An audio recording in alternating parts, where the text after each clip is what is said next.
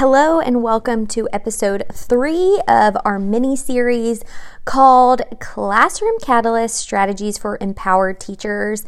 Sarah here today. I am the founder and executive director of Green and Growing Education, and today we're talking about bridging disciplines, the power of interdisciplinary collaboration. And you've probably heard this before. Heck, it might even be part of your teacher like evaluation that you use interdisciplinary skills and standards in your classroom. You might get evaluated on that.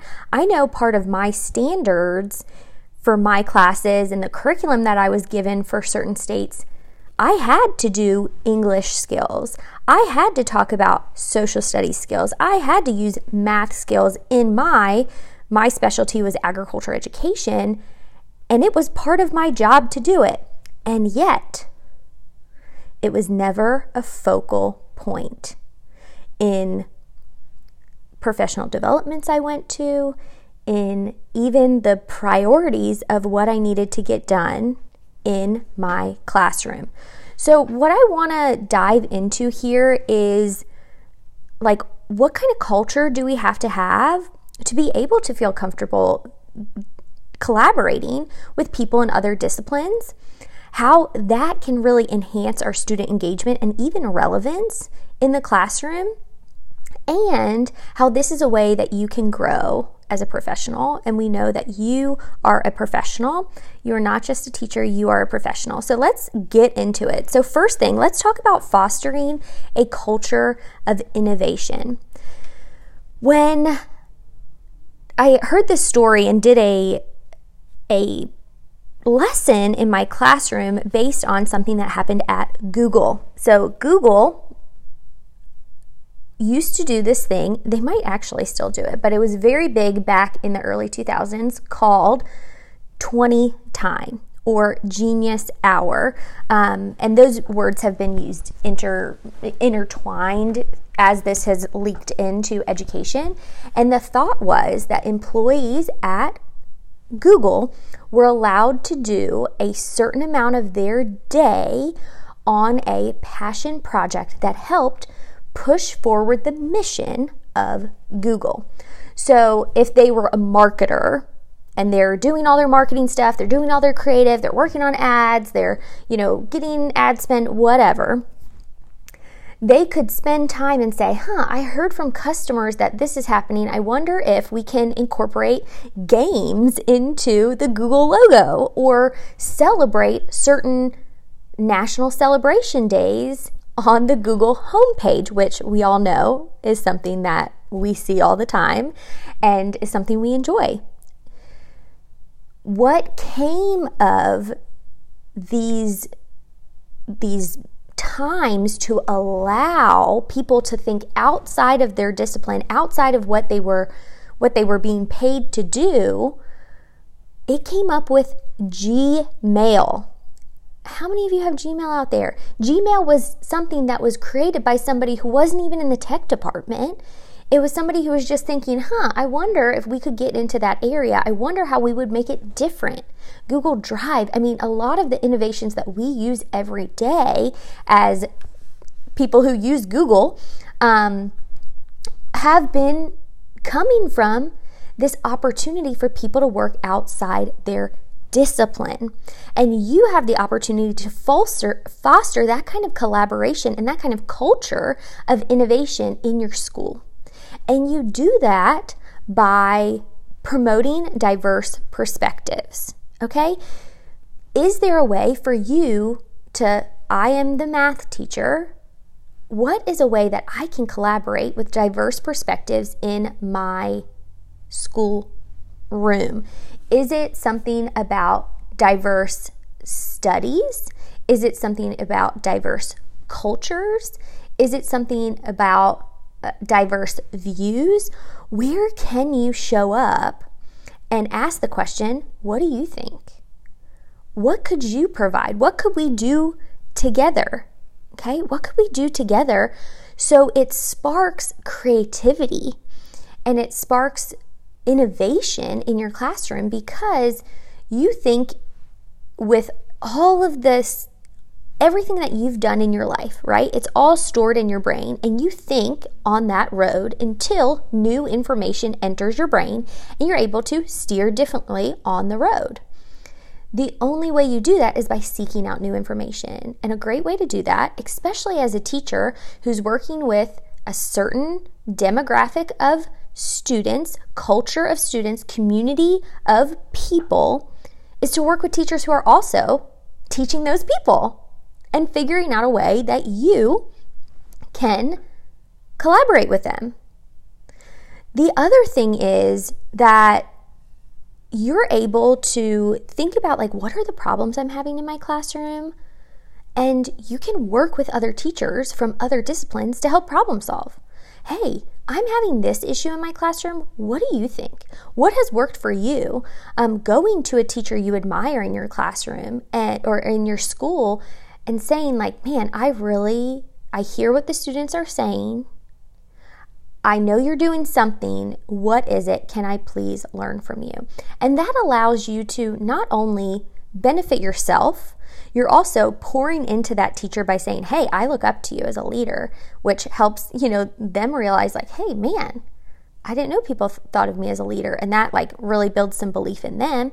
And it fosters that culture of innovation in your classroom and allows you to see things differently and learn from others. So, think about how you can promote diverse perspectives and problem solve together. And that is one way that you can foster a culture of innovation through getting with interdisciplinary teachers throughout your school.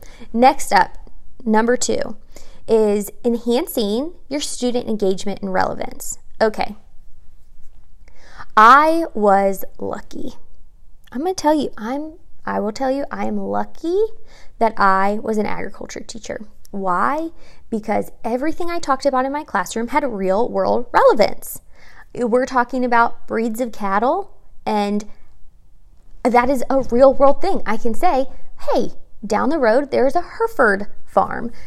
Down over here we have the Angus farm." And and they ask why? Why are they different? Why don't we have the same? And we can have a, a relevant discussion about that. And it can get deeper into that about genetics and how, how farmers decide to breed differently based on their goals. I mean think about erosion or we talked about soil and, and planting. And it's like okay let's go outside and test our soil. Let's go outside and try and plant something see what happens do lots of experiments the the relevance in my classroom was high and it was able to have real world application. What I didn't do, which I hope that you guys can do because you are classroom catalysts, is thinking, wow, I have all these crazy things. I'm doing experiments. I'm doing, you know, I'm doing calculations of square footage and how much area do I need? How many plants can I can I plant? That has real world relevance and application in other subjects in my school. Why didn't I go over to the earth science teacher and say, hey, how can we work together? I bet your standards align to some of my standards in horticulture. Maybe we could do a, garden plot together. Or talk to the math teacher who's teaching geometry and figure out like maybe is there a way that we could restructure our garden to use more surface area, to like maximize the space and increase the yield. Those are real world applications of knowledge that I'm going to bet stick deeper into the brains of our students when they're having something that is real world relevant and they can say, Man, I did that. Man, I saw that and I remember it. And that's what we want, right? We want to be able to engage our students and for them to leave and be prepared for whatever career, whatever, you know, workforce, wherever they go, knowing that they learn something in my class that is going to help them in the future. And that's just going to up your engagement and relevance by having real world application of knowledge.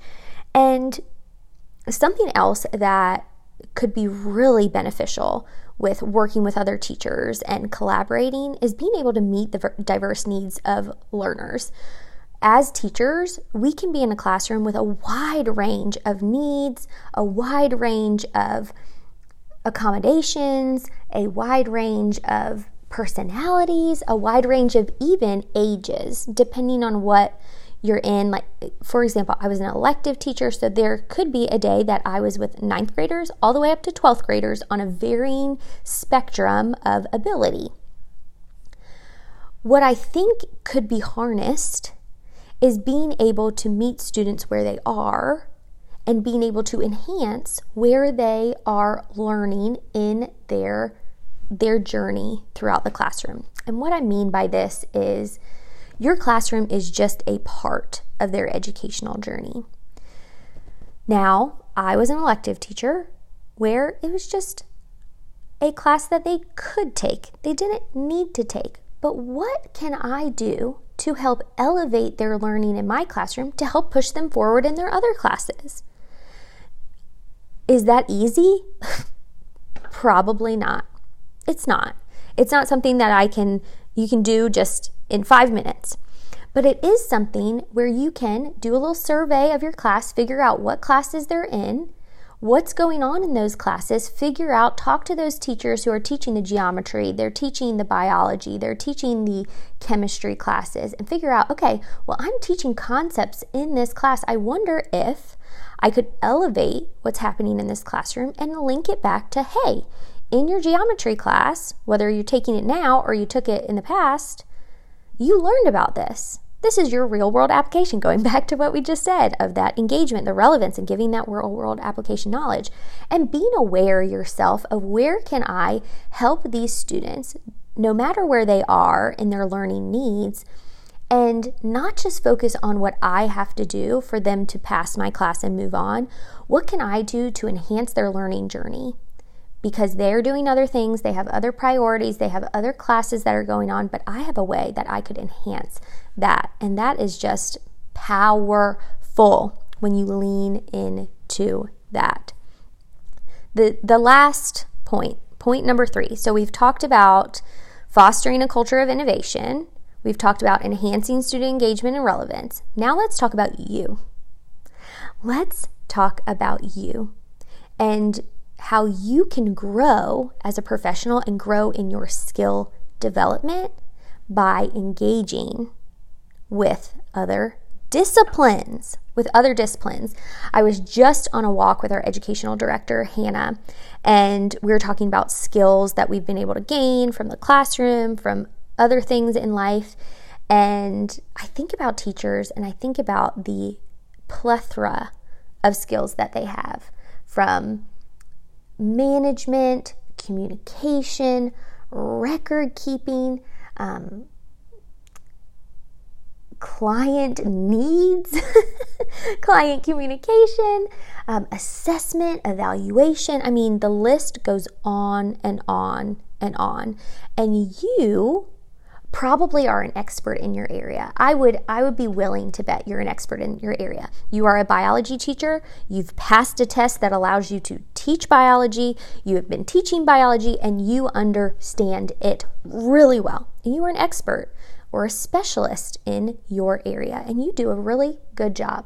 You should be proud of how far you have come to be where you are today. What I also want you to know is it doesn't end there when you get to a certain part in your career, it doesn't stop there. A exceptional educator is focusing on always learning and always growing. They are trying to figure out how can I meet the needs of my students and elevate what I'm doing in my classroom. Ways you can do that is by getting out of your own head getting out of your own expertise and finding input from others to help fuel that. How do you get input from others to help fuel your skill development?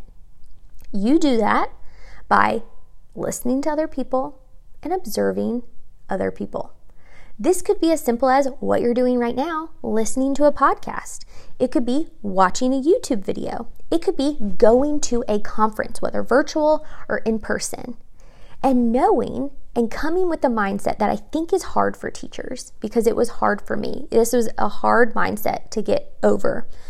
Knowing that if this person doesn't have the same background as me, they're not teaching the same subject, they're not from the same grade band, like they teach middle school, I teach high school, there's no way I can learn from them. And I want you to realize that that is just not true. Because what we said earlier, you think a certain way, and you're going to continue thinking a certain way until you learn something new you could learn one little nugget from that middle school teacher you listened to at a conference that could change the trajectory of your career. So I want you to be open minded about the input that you get. Don't just listen to biology teachers. Go listen to the chemistry teachers. Think about how many how many things in biology link with chemistry, link with earth science. What can you learn from the English teacher? They think differently, they have different skills. You want to be able to learn from them to have a holistic view of your development. And I also want to remind you that you should be doing that too. You are a classroom catalyst, which means you're a leader. You are someone who enacts change, and you can stand up, raise your hand, and say, Hey, I have something to share. I have something to share at this school. I have something to share at this county event. I have something to share at this national wide conference because you have something. I guarantee there is something that you do that you think is so simple and so mundane that could be revolutionary to another teacher. So I want you to lean into that, knowing that you can learn from others from other areas and other grade bands, and you can also provide value to other teachers in other disciplines and other grade bands. And the last thing I want to like summarize this on is you have to be in a supportive, safe, professional community. And I get it if your school is not that place. My advice to you is be on the lookout for places that could be your next step. If you feel unsafe underappreciated, undervalued, and you are going above and beyond, and you know you are doing your best job, I would have my eyes open, looking up for another position, for another school that would be a culture fit for you. And I also would point out that your school building, your four wall school building, does not have to be the place that you get your supportive professional community.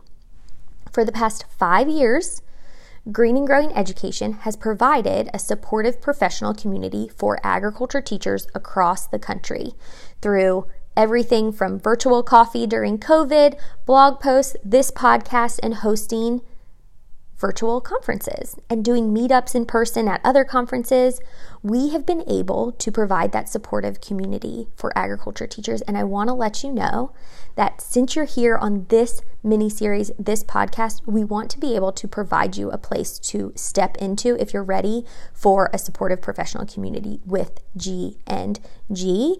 And knowing that, hey, are there a lot of ag teachers here? Absolutely. We need you.